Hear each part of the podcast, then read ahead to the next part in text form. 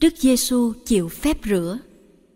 Ông Gioan giao giảng rằng: Có đấng quyền thế hơn tôi đang đến sau tôi, tôi không đáng cúi xuống cởi quai dép cho người.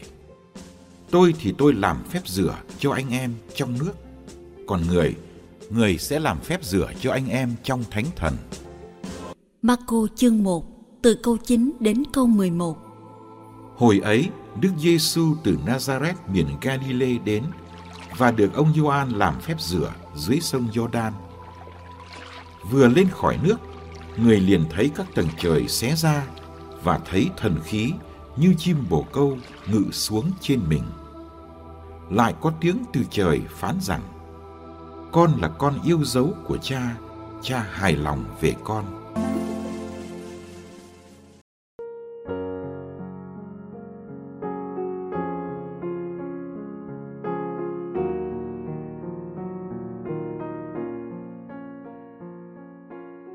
Người Do Thái rất nhạy cảm về sự ô uế nơi thân xác. Theo sách Lê Vi, thân xác con người có thể bị ô uế bởi nhiều lý do. Chạm vào xác chết hay vào người phong làm ta ra ô uế. Người phụ nữ sinh con hay có phản ứng sinh lý bình thường cũng trở thành ô uế và cần được thanh tẩy. Lẽ ra, người phụ nữ bị băng huyết không được chạm vào Đức Giêsu. Đây không phải là sự ô uế do phạm tội về mặt đạo đức, mà chỉ là sự ô uế khiến người ta không được phép dự các lễ nghi. Để sạch trở lại, cần được thanh tẩy. Nước là cách thanh tẩy dễ dàng nhất. Sách Lê Phi hay dùng câu lấy nước mà tắm rửa. Nước dùng để thanh tẩy thường là nước nguồn, nước mưa. Cho đến nay, trong nhánh do Thái giáo, chính thống hay bảo thủ, nơi thanh tẩy vẫn chiếm vị trí trung tâm của nhà cộng đoàn.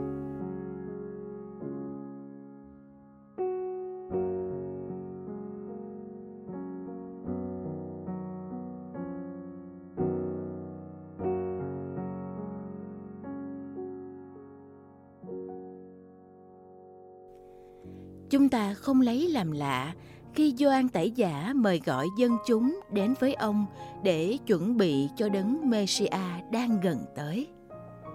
Ông kêu gọi người ta hối cải, xưng thú tội lỗi mình, rồi chịu phép rửa của ông ở dòng nước sông Jordan. Đức Giêsu đã nghe tiếng kêu của Gioan và đã đến, đã đứng chung với các tội nhân chờ đến phiên mình đã dìm toàn thân mình dưới nước và được Gioan ban phép rửa. Lúc ấy, Ngài đã trên 30 tuổi, làm thợ nhiều năm ở Nazareth, đã lặng lẽ và bình an chờ đợi ngày cha sai mình. Nhận phép rửa của Gioan là làm một cử chỉ khiêm hạ. Đức Giêsu không ngờ chính giây phút dìm mình ở con sông này lại là giây phút Thiên Chúa ngỏ lời với Ngài, vén mở cho Ngài biết Ngài là ai trong mắt của Thiên Chúa và kính đáo mời gọi Ngài rời Nazareth để lên đường.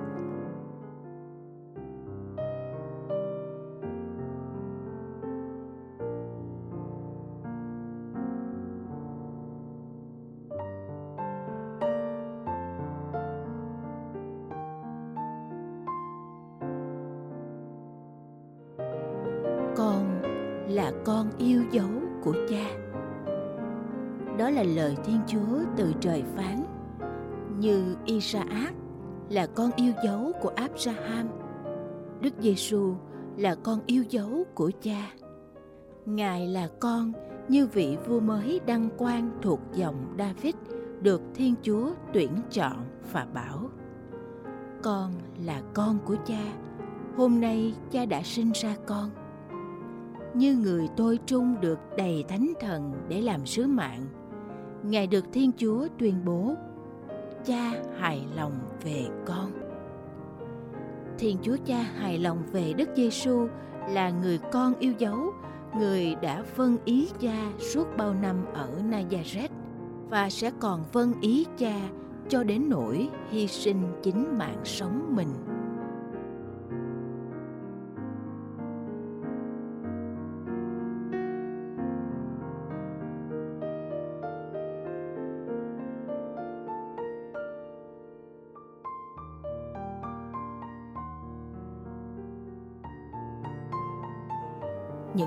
Xảy ra trên sông Jordan hôm nay sẽ tiếp diễn mãi trong suốt đời của Đức Giêsu. Ngài không chỉ xếp hàng với những người tội lỗi mà hơn nữa, đấng không hề biết đến tội thì vì chúng ta Thiên Chúa đã làm Ngài thành thân tội. Thánh thần đã xuống trên Ngài ở Jordan, sau đó sẽ đưa Ngài vào hoang địa để chịu thử thách Đức Giêsu đã khiêm tốn, chịu phép rửa bởi Gioan, và Ngài sẽ còn đâu đấu chờ một phép rửa khác nữa. Ngài đã hỏi hai môn đệ xem họ có dám chịu phép rửa mà Ngài sắp chịu không. Phép rửa ấy không gì khác hơn là cái chết để phục vụ và hiến mạng làm giá chuộc cho muôn người.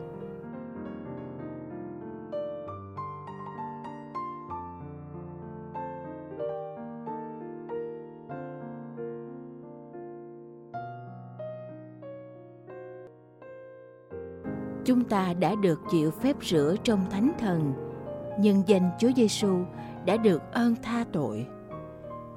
Ước gì Chúa Cha cũng nói với từng người chúng ta. Con là con cha yêu dấu, cha hài lòng về con.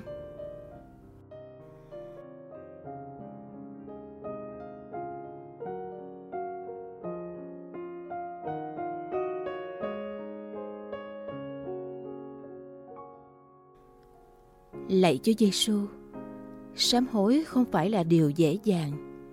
Bởi lẽ chúng con không đủ khiêm tốn để nhận mình làm lỗi. Chúng con ngỡ ngàng khi thấy Chúa là đấng vô tội mà lại đứng chung với các tội nhân chờ do an ban phép rửa. Chúa đã muốn nên bạn đồng hành với phận người mỏng giòn yếu đuối chúng con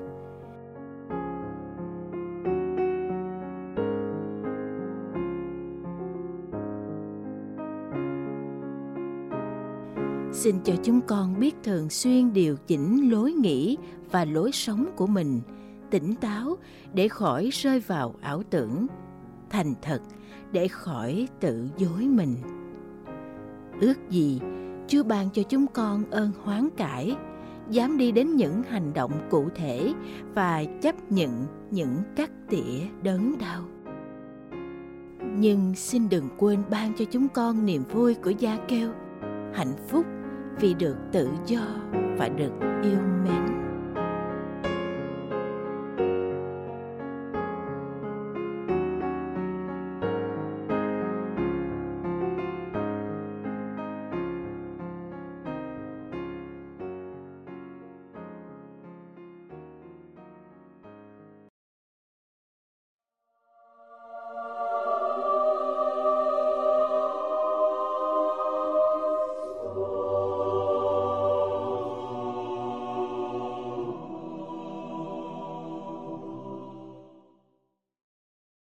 Trưng Phước Andre Berset 1845 1937 Alfred Berset sinh ngày 9 tháng 8 năm 1845 tại Quebec là con thứ 8 trong một gia đình 12 anh em.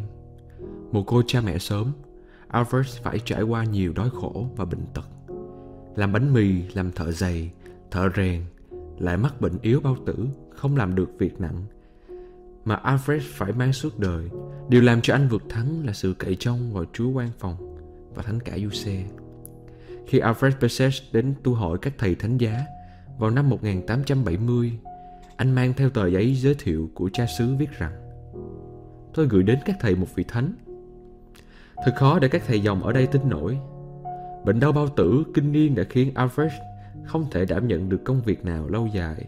Ngay từ khi còn nhỏ, Alfred đã lang thang từ nông trại này sang nông trại khác, tiệm này sang tiệm khác, ở ngay trên quê hương, Canada hoặc ở đất Hoa Kỳ. Mà chỉ được có vài hôm là chủ nhân phải sa thải vì anh không thể làm được việc nặng nhọc. Công việc của các thầy dòng thánh giá là việc dạy học. Và dù đã 25 tuổi, Alfred vẫn chưa biết đọc, biết viết. Dường như anh đến nhà dòng vì sự tuyệt vọng hơn là vì ơn gọi đi tu. Alfred thật tuyệt vọng, nhưng anh cũng là người siêng năng cầu nguyện và rất thành tâm với Thiên Chúa, cũng như sùng kính Thánh Du Xe. Có lẽ anh chẳng còn nơi nào để nương tựa, nhưng anh tin rằng đây là nơi anh phải sống trong suốt cuộc đời. Nhà dòng nhận anh vào đệ tử nhưng sau đó không lâu họ thấy đúng như những gì trong quá khứ.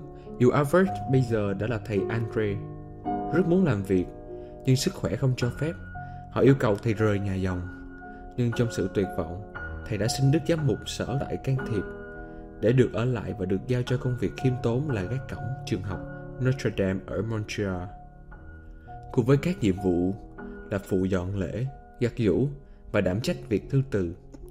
Thầy Andre khôi hài rằng Khi tôi gia nhập cộng đoàn này, cha bề trên chỉ cho tôi cánh cửa ấy và tôi ở đó suốt 40 năm. Trong căn phòng nhỏ bé của Ngài ở gần cổng trường, hầu như suốt đêm Ngài quỳ gối cầu nguyện. Trên thành cửa sổ, trông ra đồi Royal, là bức tượng Thánh Du Xe nhỏ, là người mà thầy hằng sùng kính ngay từ khi còn nhỏ. Khi được hỏi về điều ấy, thầy trả lời, một ngày nào đó, Thánh Du Xe sẽ được tôn kính một cách đặc biệt trên đồi Royal. Khi biết có ai bị đau yếu, Ngài đến thăm để cổ võ tinh thần cũng như để cầu nguyện với họ. Ngài cũng thường thoa lên bệnh nhân chút dầu lấy từ chiếc đèn luôn cháy sáng trước tượng Thánh Du Xe trong nguyện đường của trường học. Từ đó tiếng đồn về sức mạnh chữa lành ấy bắt đầu lan tràn. Khi dịch bệnh bùng nổ từ một trường kế cận, thầy Andre đã xung phong đến đó chăm sóc bệnh nhân. Không một ai bị thiệt mạng, số người bệnh đến với thầy ngày càng gia tăng. Cha bề trên cảm thấy bối rối, giới thẩm quyền địa phận nghi ngờ các bác sĩ gọi ngài là Lan Băm. Thầy thường lặp đi lặp lại rằng Đâu có phải tôi chữa mà là Thánh Du Xe sau cùng thầy phải cần đến bốn người thư ký Để trả lời 80.000 lá thư ngài nhận được hàng năm. Thầy Andre đã từ trần vào ngày 6 tháng 1 năm 1937 Khi thầy 92 tuổi. Mặc dù trời giá lạnh tuyết băng Hơn một triệu người đã tham dự tang lễ của thầy. Mộ phần của thầy nằm sau bàn thờ chính trong nguyện đường Thánh Du Xe tại Montreal, Canada. Đức Giáo hoàng Phaolô VI đã công nhận các nhân đức anh hùng của đấng đáng kính André Bessette ngày 12 tháng 6 năm 1978. Và Đức Giáo hoàng Gioan Phaolô II đã tôn phong chân phước cho thầy André Bessette vào ngày 23 tháng 5 năm 1982. Lời bàn thoa lên vết thương với dầu và ảnh thánh đặt một ảnh tượng để mua được miếng đất đó có phải là dị đoan không đó có phải là những gì chúng ta muốn quên đi không người dị đoan chỉ trông nhờ vào yêu thuật của lời nói hay hành động.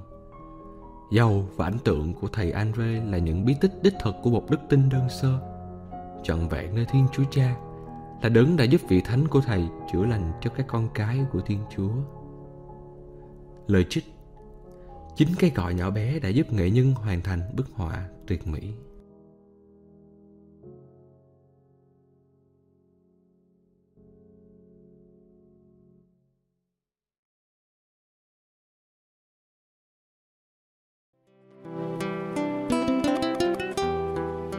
Cảm ơn quý vị đã theo dõi chương trình.